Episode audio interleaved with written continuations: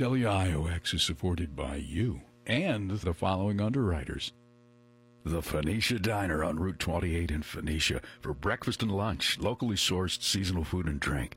And Phoenicia Diner's sister restaurant, Dixon Roadside, at the corner of Tinker Street and Dixon Avenue in Woodstock for modern twists on comfort food for lunch and dinner, local beers and craft cocktails, and catering for private events.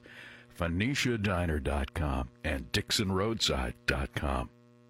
The Mountain Eagle, the community newspaper and website serving the Catskills region, covering Delaware, Schoharie, Greene, and northern Ulster counties, with local reporting, regional events, school sports, letters, and features, all in the Mountain Eagle. Rockland Cider Works upstate in Gilboa, an agritourism cidery with vacation rentals on a sprawling former dairy farm. Gluten free hard cider made from 100% New York State apples. New York State produced beer, wine, and spirits. Rockland Cider Works upstate on Stryker Road in Gilboa. RocklandCiderWorks.com. This is Dan O'Connell, host of Monday Morning Music on WIOX Roxbury. As a WIOX spokesperson, I also manage underwriting for the station, and I'm here to let you know that underwriting on WIOX is a great way to support the station and inform the community about your business or service. If you'd like to become an underwriter, contact me for details at 607 326 3900 or WIOX at WIOXradio.org.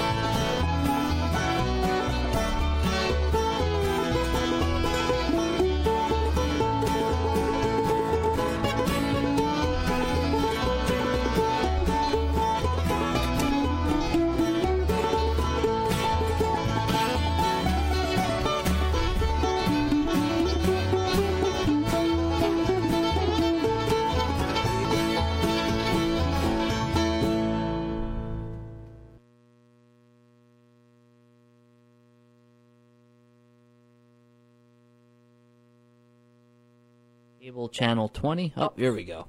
You're listening to WIOX Community Radio live and local in the Catskill Mountains at 91.3 FM and MTC Cable ta- Channel 20, 107.5 FM on the campus of SUNY Delhi, and everywhere at WIOXradio.org on computers or smartphones, and also with the Radio Garden phone app. This is from the forest every Wednesday, 6 to 7 p.m. Talk about a different forest related topic with Ryan and John. John's out and Zane. But every third Wednesday, we have Gary Mead come on. Uh, he's the owner of Gary Mead Gallery. Gary, how's it going? Good. How are you doing, Ryan? What have you been up to? I, am all right. Yeah, just uh, can't complain. Working and you know making ends meet, keeping you know people happy, and got into a little porch project that is. Uh, is uh, it's it's coming out beautiful, and you know I'm helping somebody else with it, but you know the the parts that were a little bit, you know, uh, I don't know. They, I think they took something on they really couldn't really produce, so they come to me, and I'm I don't mind helping them, and I'm enjoying it actually. But I did a lot, of, doing a lot of work up at my house, and I was up there today, and put a lot of new stuff in on the trusses, and you know, I got what 124 pieces to install. I got about half of them, up- of them up today, but they all go up pre-cut, finished, and and pre-drilled, and I just go up and uh, it's more like gingerbread, but it makes it really strong, and it's quite a piece of work up there. But keeps me busy. I'm gonna get back into it full swing here pretty soon. Also uh, in the studio, Bob, you're you're welcome to chime in anytime you want. Yeah, we got Bob Hart here. You just He's- got to talk into the mic, and uh, you know it's up to you. Well, glad it's on, and uh, it's always a pleasure to be here. And Yeah, Always interesting with Gary and Ryan around. yeah. Bob is a, another wood art enthusiast, right? Yep, absolutely. That's right. So uh, You should have him on a show one time. we should. And We I should. think of a topic That's right. Well, that Gary doesn't cover. CNC, you Yeah. know, all that kind of, you know, Laser? laser, all Kinds that of kind of. You know, I Bob's. always say that I take up the uh, the parts that you don't do. Yep. Like you put a little more spiritual in it, whereas I do a little more, I guess, technical. Yeah, you're more technical. I'm more old school. And And it's good that I don't make stuff that you make because uh, it's good that I don't make stuff that you make because uh, you know it's it's it's the way we have different stuff that way. yeah, definitely. And we don't, you know, no woodworker thinks the same as another one. And you know, we, uh, but you know, things, you know, these porch pieces that I'm, you know, helping out with are, I mean, they're bracket designs from a hundred years ago. And I'm surprised when you were doing the uh, this uh, jigsaw and that that black locust. That must you must go through blades like uh, no, we Crazy. we did them all one blade. really. You know, it's it's you got to pick the right blade and you got to set the right speed. Mm-hmm.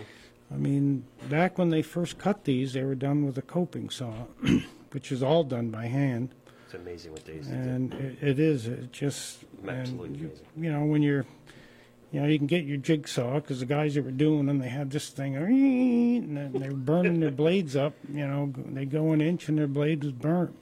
You slow it down, you cut Few really people know slow. exactly what speeds to do, and I'm from the machining background, whereas people drill things fast and they burn up the bits. Once you lose the temper, it's uh, just a butter knife. After Well, that. the machine tells you, you know, if if, if the machine's whining, it's not happy. You know, we you make know, happy things over Yeah, at Gary's. yeah, we we try to keep make happy wood, and it's pretty important. But tonight we're talking about you know raised beds.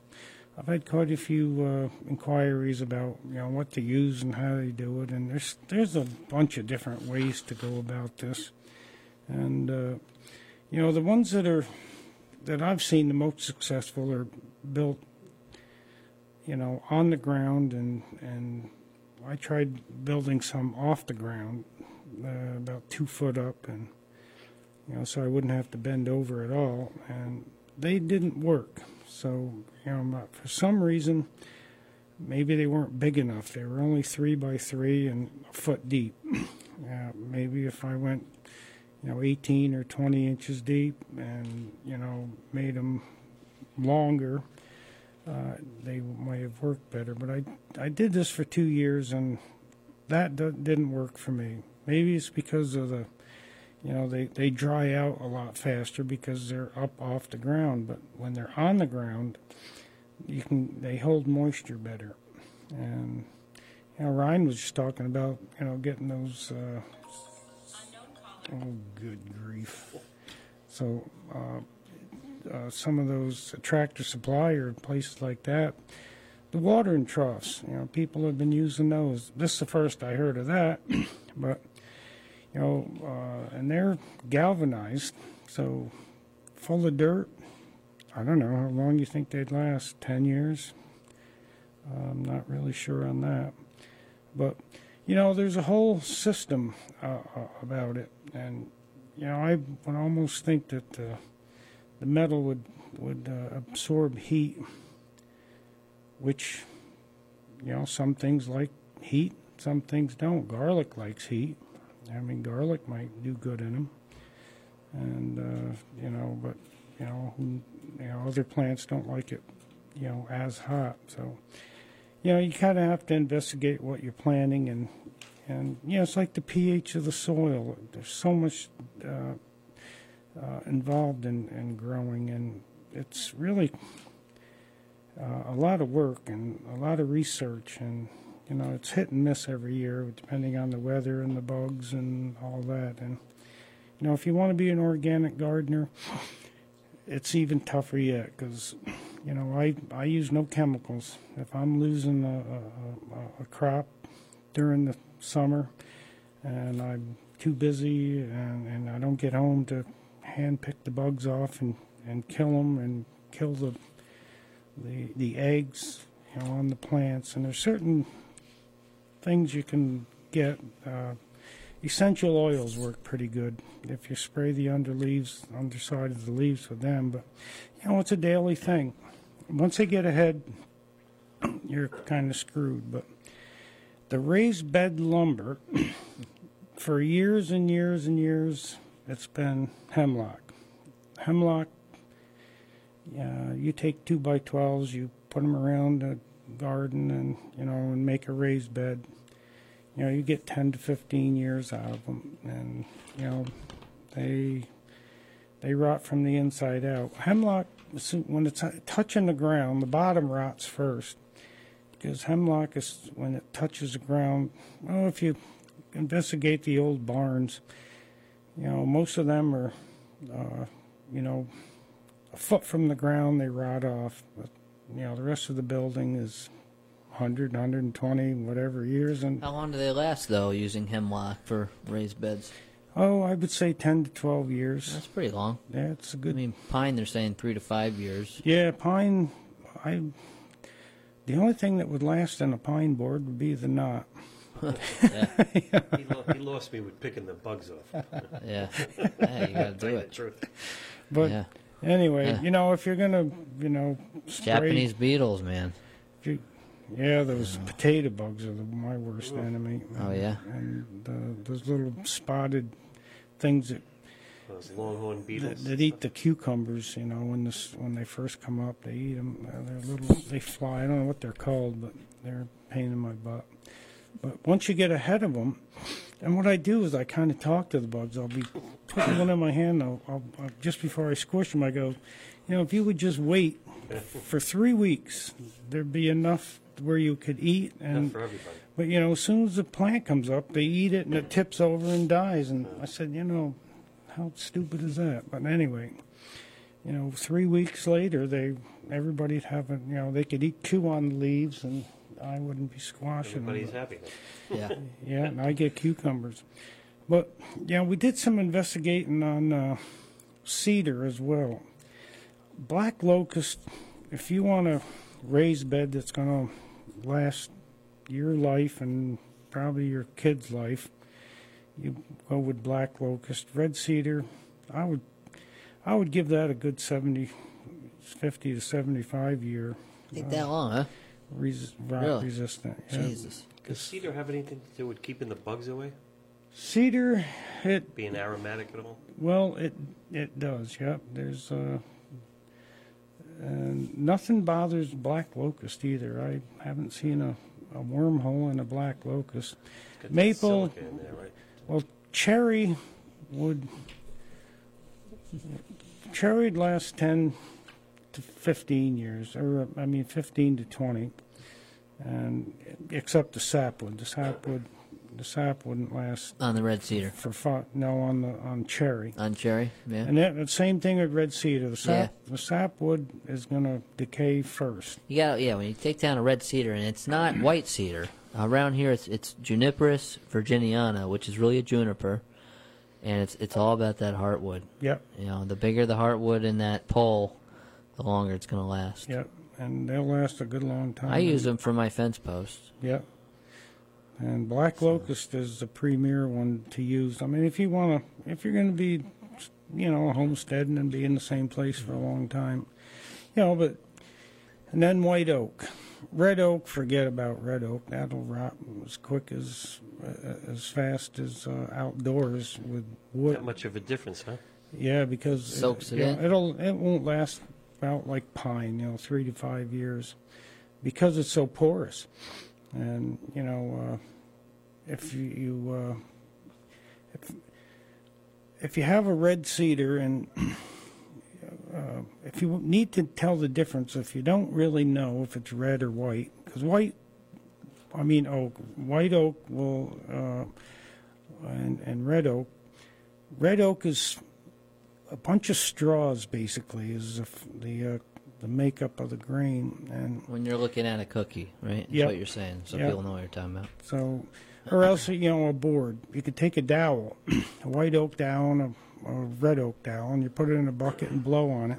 The red oak will bubble, From the end. and the white oak won't. Right. So that's how you can you know distinctively tell because Whiskey barrels are white oak, white oak and you know not red oak. Right. Uh, red oak, you know, wouldn't wouldn't work good, and it's it's a uh, you know because it's so porous. What's amazing, I've cut a thin strip of oak and you put it to the light, just like you said, it's all little straws. Yeah, you can see, See right uh, through it. The water goes, everything, air goes right through it. Yeah, when you're finishing it too, it's it, it drinks a lot more finish than the, than the white oak. But white oak will last 35, 30, 35 years outdoors, That's plenty. And you know that's that's a good long About time. as long as I'm going to be around. But you, you know you you, you have to Being in the go seventh inning here. you know cost effective too because you know and and availability. Uh, black locust. There's a few people out there that are harvesting sauna. It's not a commercial lumber now though. White oak is, but white oak is actually uh, more costly these days than than uh, black locust. Yeah, you got uh, from what I've heard, right? It's Chi- Chinese market competing with the uh, barrel market, Yep, American whiskey barrel market. and it just really driving it down, I mean driving the- it up. driving it up, and and you know the driving the supply down. there's there's not a it's kind of was over harvested for a while and and you know the regeneration of it takes time to regenerate so Well, I mean, forestry wise, we're not managing for white oak. right It's a disturbance dependent species, not like maple, which doesn't care if humans burn ever. Yeah. White oak does. So if you don't burn, white oak's going away. yep Um, if you don't burn and cut a lot, Wow. yeah, Long Island, Albany, Pine Barren area, uh, Shawangunk Ridge, Rondout Valley, the places where humans have been a lot, you'll find white oak. yep and there's a there's a lot of white oak. Southern U.S., where they have a culture of burning for thousands of years. Yep you know. whiskey barrel country that's where Yeah, people burn down there Yeah. traditionally, but yeah, we're gonna have a person on the radio show talk about that from the Forest Service. But yeah, yeah, white oak's a more complicated character than other species. hmm Yeah, and uh, well, it's uh, and that's why the price is up, and you know, because you know, I charge uh, six fifty a board foot for green black locust, and you know, when I used to get white oak, I would charge three twenty five a board foot for white oak. I can't even get it now. I can't even, uh, and I don't saw. I used to saw a lot more and get a lot of low grade in, and you know, low grade white oak would come in. I I would just put them pile aside and save them for spring when people come in looking for raised beds. The problem with I've noticed a lot of these, you know, we're, tonight we're talking about raised bed lumber with Gary Mead. Uh, we talk to Gary every third Wednesday. Problem with a lot of these species that are um, rot resistant is that they all kind of share one thing in common. They need light. You know, there's not very sh- many. Maybe there might be one here that's shade tolerant. Hemlock, probably the only one. But eastern red cedar or juniper, same thing. That is a pioneer species. That comes in after a farm is abandoned. Is abandoned. Locust, same thing. Yeah. There are so many dead locust stands, dead pole stands under an overstory of maple and oak, especially in Dutchess County, down by the Hudson Valley. Yeah. They're very dangerous places to cut, by the way, because you snap out a top of a locust, and uh, locust is dense too. Yeah. it comes down in a hurry. Yeah. Um, Yeah, it's very heavy and dense. So they need a lot of light, is what you're saying. They need a lot of light. They look like bean poles dying in many of our forests Wow. today. Mm-hmm. Uh, in some places, you're lucky and they're growing like crazy, and and uh, but they're not big yet, right? They gotta yeah, be- you can see them along the road a lot. yeah. Uh, you know where you know where possibly a, a poplar would grow or something, and Yeah. you know poplar's not good for raised beds. Uh, What about larch? You know, so a lot of people use those. larch, yes, definitely. There's a But shade tolerant kind of one. Yeah, they'll A little more shade tolerant. actually. Uh, I mean, they need some light. they would probably last like a, a, a red cedars as long, and they're very. Uh, they're it makes beautiful lumber That might be the most practical area? one to get in the Catskills Yeah, because uh, if you we- can find it. it is it is in places you know where it's been planted Yeah, and yeah, but you know you got to cut it down, mill it, and yeah. you know I've I've only got through hit and miss, you know, larch, and there are you know some. You know, you could run around and try to find some and have the logs brought, but it's not. Again, it's not a commercially harvested. It's not a, uh, you know, a, a, a, you just can't go to, you know, a Home Depot or Wadlers and, and buy larch. It's just not available. It doesn't. uh, It's not in that that community of, of lumber. How is that for drying and stuff? Kiln drying larch. Larch is tricky, and uh, but as far as raised beds, it's not tricky. I mean, I had uh, years ago. I had this this guy come to me, and he wanted to build a from Hubble Hill. He he wanted to build a larch post and beam construction house. So I investigated the heck out of larch because I never do anything with any tree species until I know, you know, I become one with it. And uh, I investigated, and if you cut it in the summer, you have to let it sit a year before you saw it.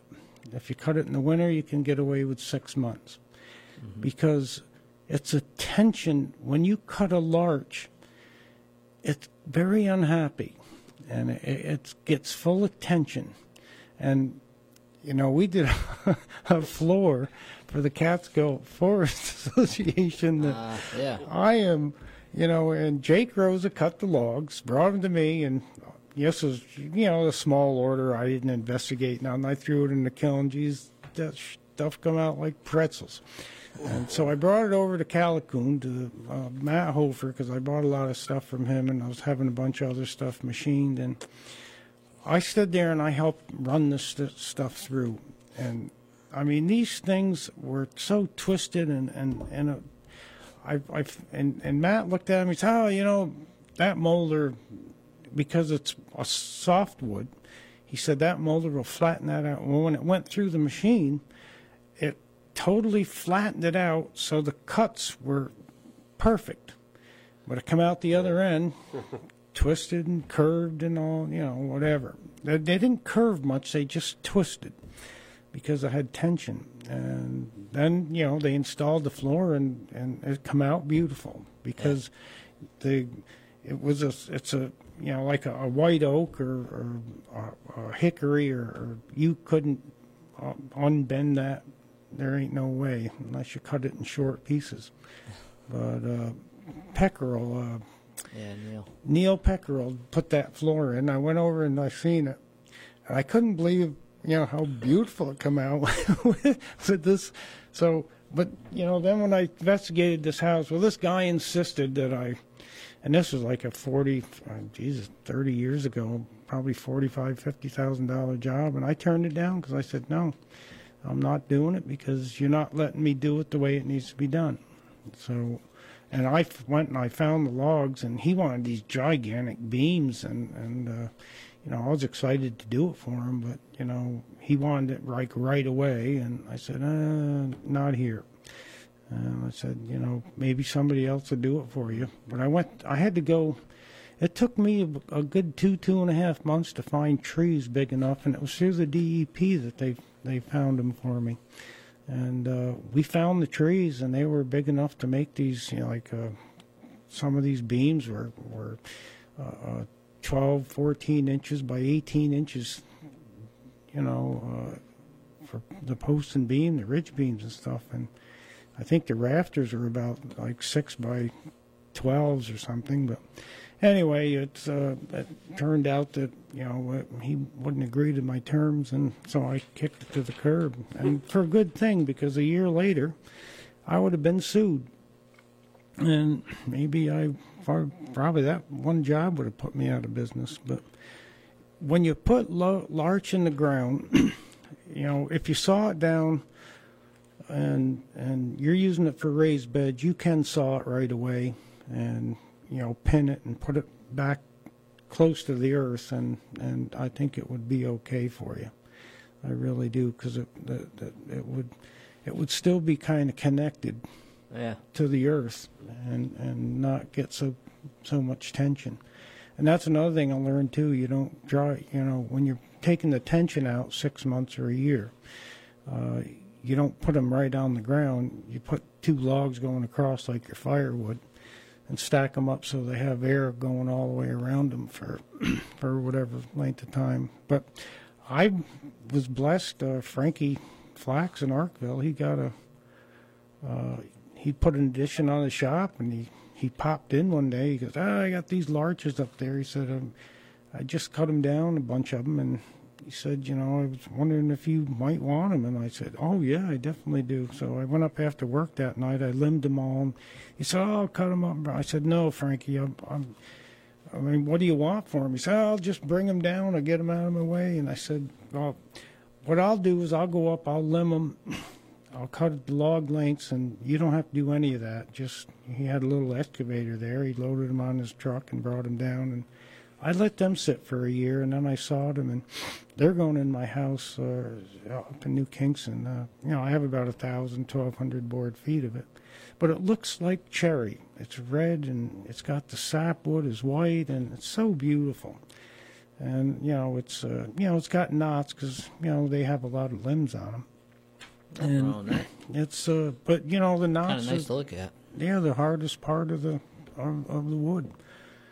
Uh, probably the hardest knot I ever tried to saw was a pine knot, and you know it was probably about six inch limb on this tree, and you know I'm sawing along at the mill, and you know I hit that thing and it stopped my mill, and I said, "Are you kidding me? 35 horse motor."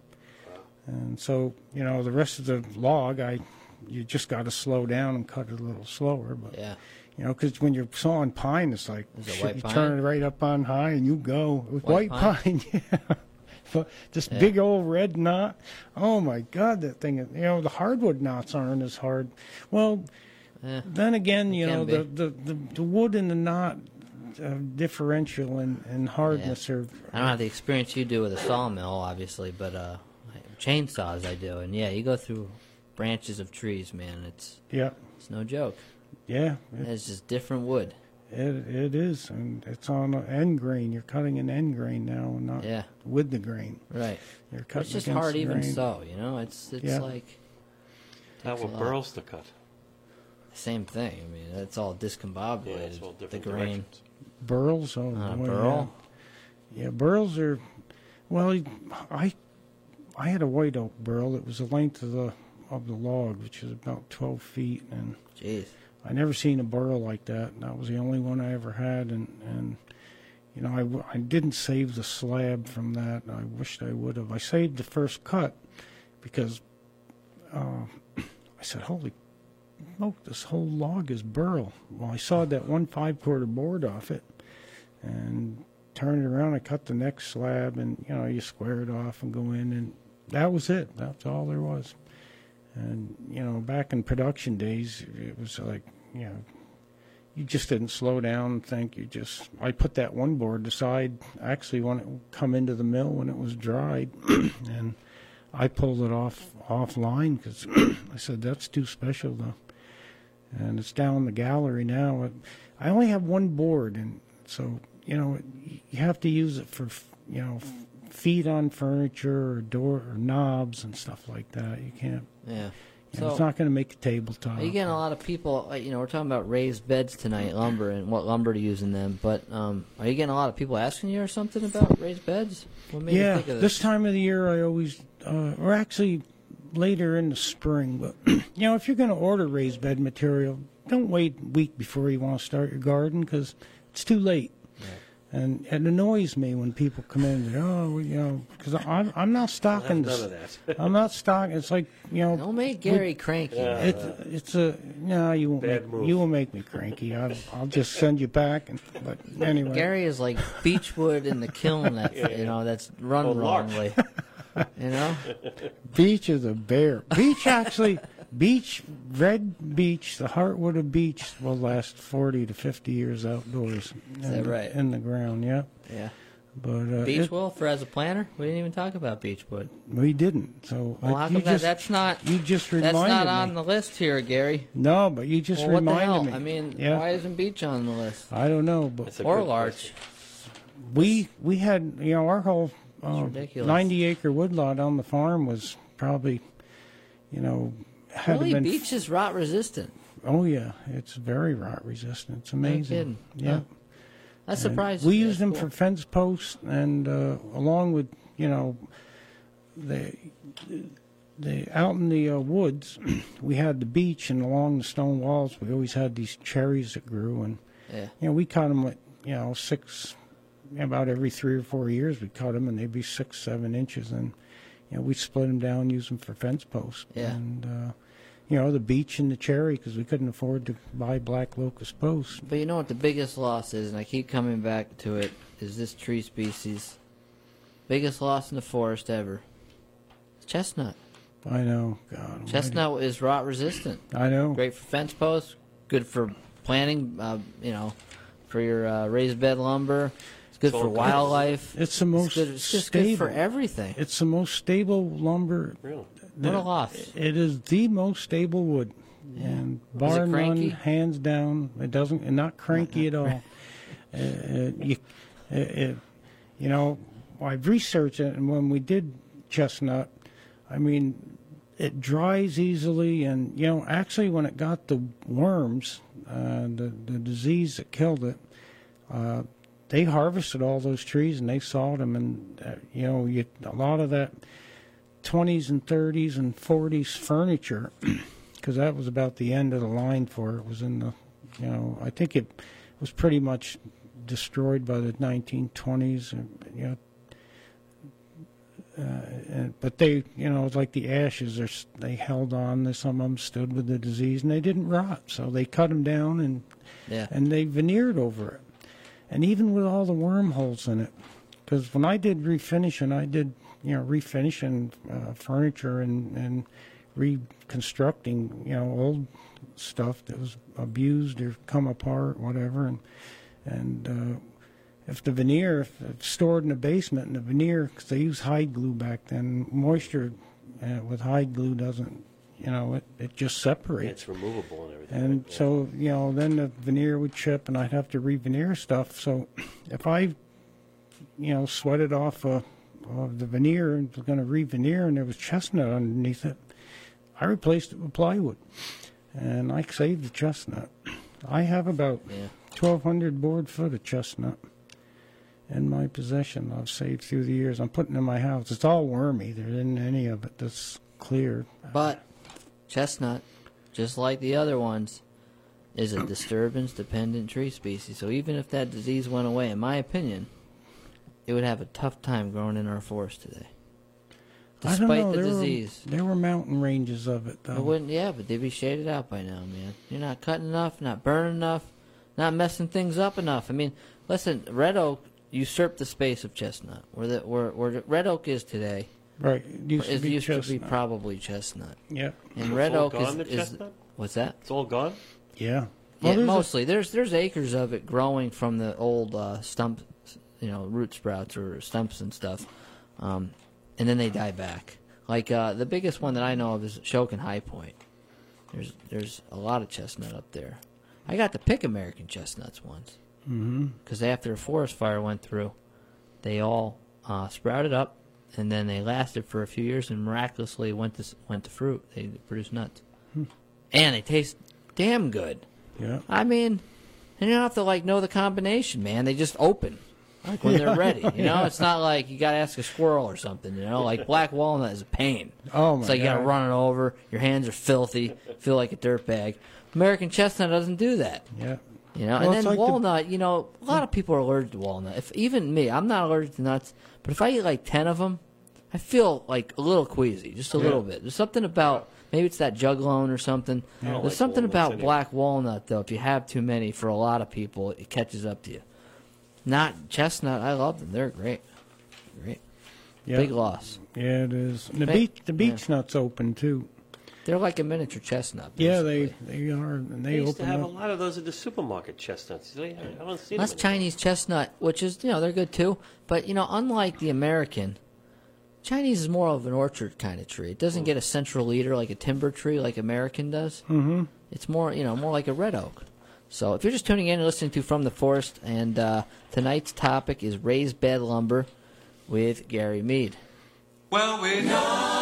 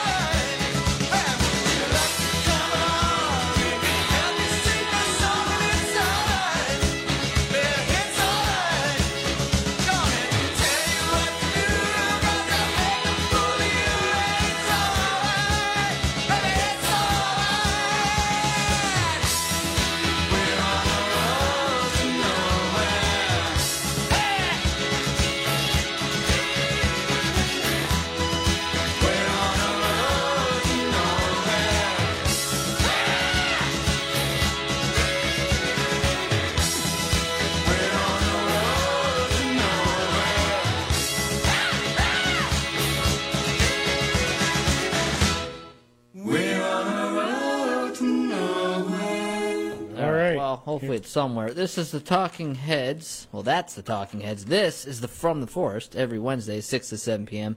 Talk about a different forest related topic. And tonight's topic is with Gary Mead. Third Wednesday, that means. Yep. And it's raised bed lumber with Gary. Very specific topic tonight. It is. And, yeah. You know, we're, Gary assured me that we can fill a radio show. I think we will. We we're hot and heavy on this baby. Getting hot already. Right. heavy on raised bed lumber here. Well, you know, if you're gonna if you're gonna do red cedar, the red cedar is. Uh, I mean, you could cut poles and you know just nail them together, or screw them together, and make yourself a raised bed. Leave, you know, so what? Leave sapwood on it, and you know over four or five years it'll rot away, and you'll have the. I mean, the red won't rot, so it'll just turn into compost. You know, you scrape it, you know, it falls off, and then your garden and you know enhances your soil. It's going to bother it at all. Yeah. And same with uh, you know, if you use hemlock, you know, 10, 12 years later, you're you know using it for mulch, Right. Making a new one. and and and uh, because you know uh, nothing's nothing should be thrown away, and and, and you know if you, one thing comes to another, you know the bottom part rots away and the top is still uh, usable for something. You know, reuse it and maybe use it for your next bottom board or something. But you can coat it with uh, with plastic. Whoa. But then you're Plastic. Yeah, but Some people are like, oh, here he goes, plastic. but then you're you're putting petroleum in your soil, so You could just keep adding to the top of it as it rots from the bottom. Can't you just coat it with arsenic? I mean, ah, they won't rot then. yeah. Well, you Free see a, a lot of these, uh, you know, you know, Bob made a comment before the show. You know, just line it with plastic. Well, see, plastic isn't. Uh, He made a few comments before the show, just so you know. I'm in So- trouble now. We can go over it later if you want. No, anyway, but you know, this is why we're we have this show is we're, we're trying to you know, if you want to do a natural garden, plastic isn't natural. So anyway, it has, it's a petroleum based product, and you know, I I wouldn't put plastic in you know on my garden or in my garden because it's a petroleum based product. So anyway, uh, raised beds are natural you know, there's ones that last longer and ones that, but like with anything, even a you know a small white oaks or especially you know these forests that are, you know, Ryan was talking about that the the uh, black locust. I mean they they're shade intolerant and they grow up and you know they're four or five inches, three to five, six inches in diameter and they die. Cut them babies down and use them for raised beds. They're they're good for a hundred years. Yeah. So uh, you know, you know, if we start looking at our forests in that respect, then we, uh, you know, it might and it might do better to cut them out and you know give the other ones that are still alive more light. There's a ton of black locusts that I've cut down uh, by the Esopus behind, um, right, right in Boiceville, behind the gr- grocery store. Actually, they're tall, tall bean poles with little, little uh, Q-tip crowns because they're getting shaded out. Yep. But they're like 60, 70 feet tall or more, It's amazing, and they're, but, and they're like less than 10 inches in diameter. yep, And that kind of tree is actually the hardest tree to fell because there's no wiggle room for error on your hinge yep, because it's so small and has so much leverage. If you screw it up, it's coming down on something you don't want. yep. And locust, it just grabs everything too, and it'll get hung up in another tree because the way the branches are, they're like, you know what I mean? They they come out and they're just so strong, little stubby things. But anyway, I'm just gonna go to the dark side here for a second, here, Gary. Go ahead. All right, I'm gonna mention something. Just don't get angry or cranky. Oh. Pressure treated wood. Well, yeah, use whatever you want. Throw pla- Now- plastic and pressure I just treated. did a little. I just did a little research. You can use pressure treated wood if, if, if, Plastic if, if you want to poison your vegetables and don't care and you don't know what it is, or two, um, if you don't care about being organic, you can use pressure treated. And here's the thing: if it's pre 2004, the EPA, there's a thing going on there with chromated copper arsenate. So before 2004, a lot of pressure treated was was chromated copper arsenate. That is not good for your vegetables, Right. Probably. Um, after that, it's now only alkaline copper quat (ACQ), not CCA, and copper azole or CAB. Um, it should have a label on it if you're if you're really concerned, and it, it should say what's what the hell is in it, Yeah. and whether it's good or bad for whatever you're going to use it for. Well- but so you can use it for that Well, the new, Um, new pressure treated doesn't last as long as the old pressure treated. because it doesn't have arsenic in it. I mean, Right. It doesn't have the good Yeah. stuff in it. Yeah, yeah. so, anyway, Yeah. you know, uh, you know, most people come to me because they didn't want to use pressure treated, Right. And you know, but that's up to to you. And I guess you could probably maybe paint the inside, and you know, keep that kind of away from your dirt with a good oil-based paint, and then you're, you know, you're into the oil. So, who knows? I mean, just you know, go down by that store and grab some black locust. nail them. You know, you can't nail them when they're dry. A lot of people use railroad ties that has creosote on it, which has, uh, according to my paper here, uh, 200 to 400 chemical compounds. Um, I'm not a chemist, so don't ask me to Right. tell you whether Well, it's they toxic or not. Old motor oil and all that kind of stuff in that. So, Yeah, yeah. so I have no idea. You know that dip tank that Dick Fairburn had. what? Dick Fairburn made Yeah. um, railroad ties, and he had a dip tank, and you know he got all the old uh, motor oil from all the garages back then. And he threw that in there with some other chemicals, and he just every night he'd put a you know I think the thing was like 40, 50 feet long, and he'd drop all these bundles in, pull them out in the morning, and just let them hang there all day and drip and. But he sold a lot of those. God bless him. Yeah, God bless him. And I don't know where they went. I think they went to the, probably to the railroad. Delaware Actually, Ulster, right? a lot of it went to the tunneling in New York. Oh, really? Yeah, they used For cribbing and stuff? That in the tunnel, yeah, cribbing and and you know, holding things up while they were, you know, working in the tunnel, putting the pipes and stuff. Yeah. in. So, It's pretty cool. but now they mostly use hemlock. And for all that cribbing, Hofer, that's about all he cuts over there for the bridging and the tunneling into New York. A lot of hemlock, and it's all beams and Yeah. and uh, you know they just use it structurally, and you know they want it to, you know, kind of break down after ten years, and and and you know, uh, so basically it's a it's, it's a perfect wood for that. Gary, maybe you know the answer to this since you're a huge vegetable gardener um, and a wood guy. So, what about black walnut? Now, black walnut has a chemical compound called juglone. Is it in the wood? And I don't really know that. See, I think it's it only. I And, and this this is like a natural herbicide, just so people know. Juglone, right. Well, juglone is. I think it's only present in the tree when it's growing. okay. because you know when it's uh, when it's kiln dried, I, I think all that. I, I, I think It that be in has, the roots. It has to be, you know, it has to be produced in the roots. But I don't know if it's in the wood. Yeah.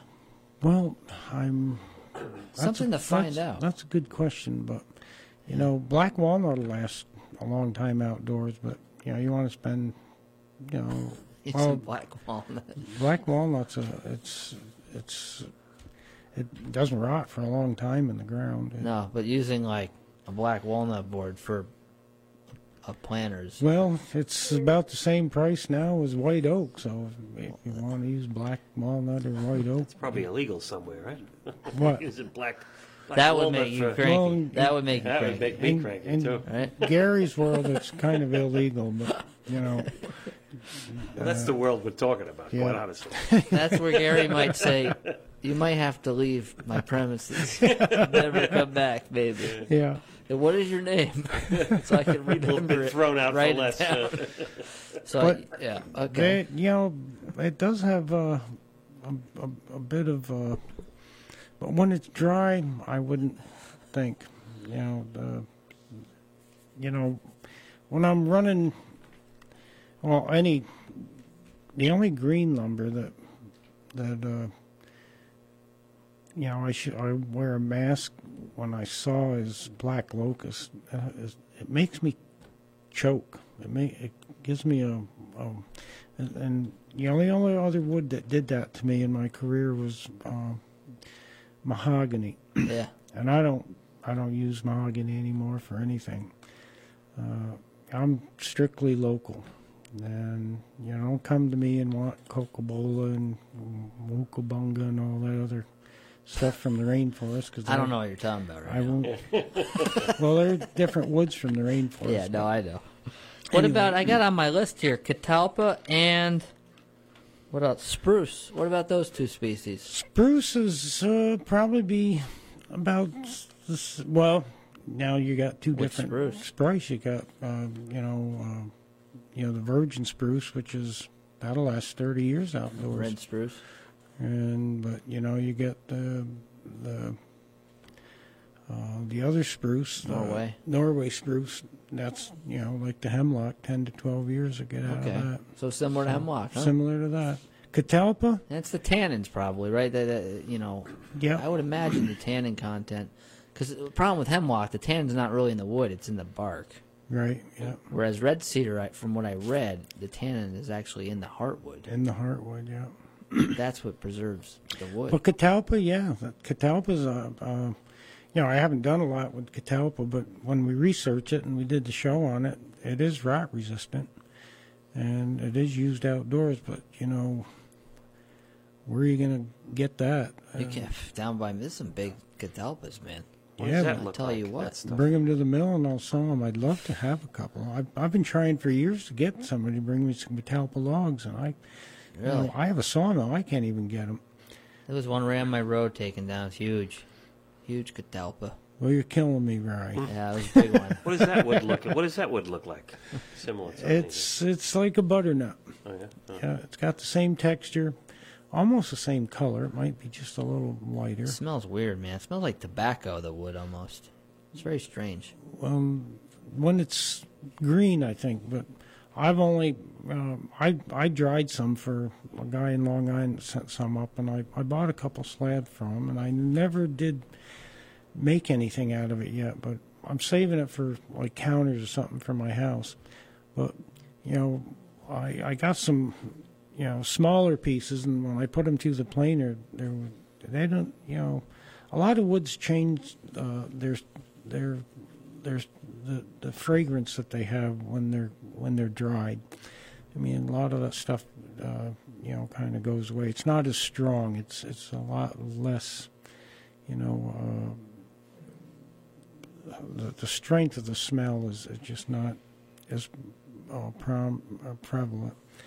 But you know, I love uh, every wood has its own distinctive smell, Yeah. and you know, cherry is one of the and, and hard maple are probably two of my favorites to saw isn't they it? just I mean it just makes you hungry to smell it. And, you know, you just want to go, you know, like uh, you know, get lunch a half hour early when you're sawing them. You know what I love? I because I do that tanning. Um, is is the smell of uh, chipped hemlock bark. yeah, I love it. I know you don't like the wood, but the the uh, the bark's sweet, somewhat sweet flavor, like smelling. It's great. yeah, It's a good one. Some people don't like oak. Sometimes it smells like piss. yeah. I don't think it does, but Once in a while, you you get Smells like Jack Daniels to me. I don't Jack Daniels. Jeez. yeah. So they make the barrels out of. Yeah, right. yeah, Yeah. yeah. They uh, it's you know I've sawed into some hemlock that were just very, very, very strong in a scent, but. You know, most of that's really not bad at all. When you're sawing, it's it's it's sweet. You know what the worst one is? The wood part, yeah. When you debark and you get the same smell. It's it does have its own distinctive smell. It's stronger when you're debarking them Yeah. than when you're sawing them. But when you're sawing them, it's it's it's sweet. But you know, it probably, you know, I don't know. Once in a while, I'll saw into, you know, a hemlock, and it just stinks. And Yeah.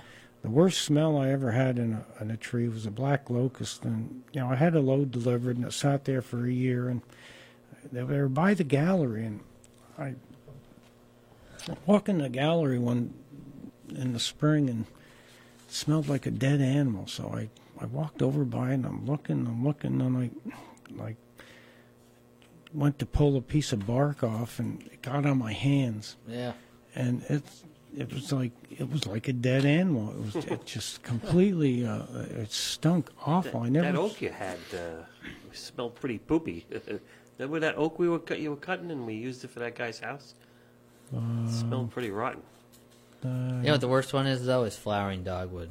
You don't get it up here, but uh, they get a disease or something, and I don't know what it is, but it smells terrible. Really? Man, is that a bad one? This guy gave me a piece of staghorn sumac. Oh yeah, You want to talk about smell? I don't know. I can't remember the smell. It was just horrible. it was like green.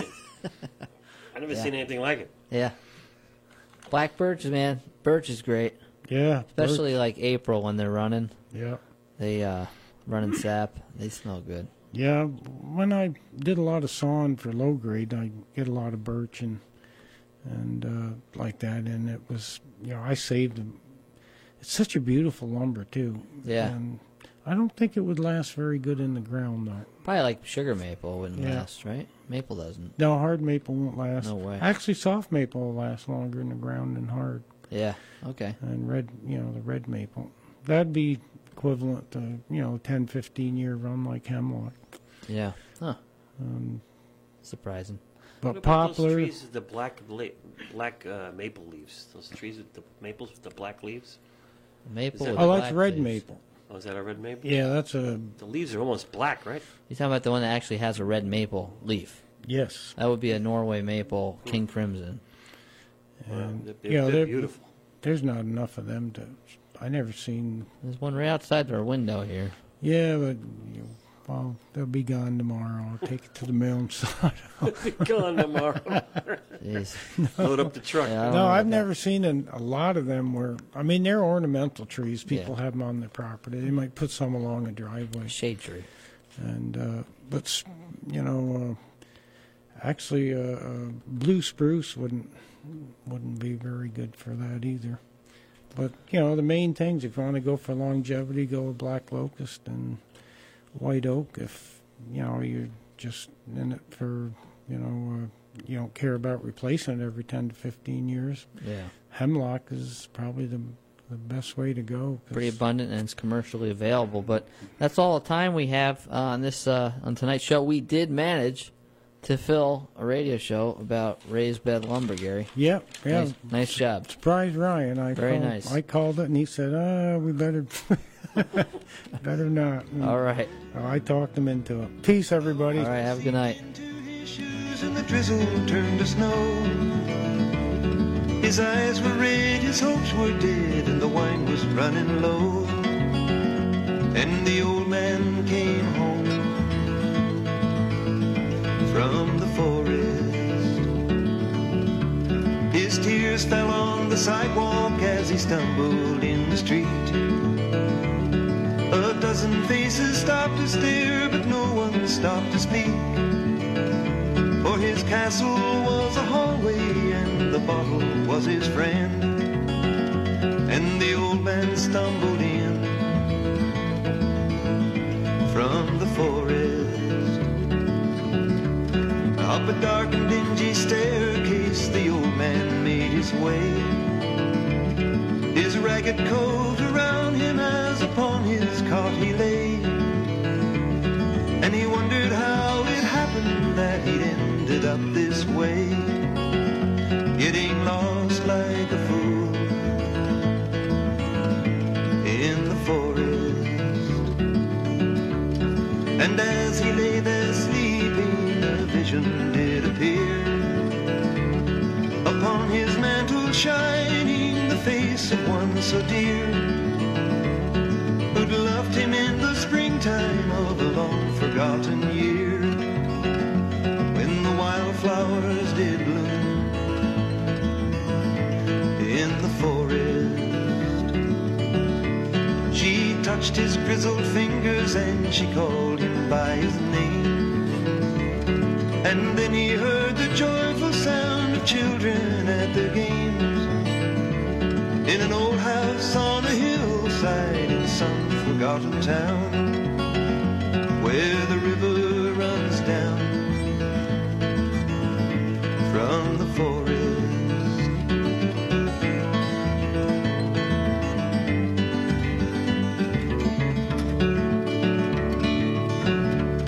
With a mighty roar, the big jet soars above the canyon streets, and the con men con, but life goes on, for the city never sleeps.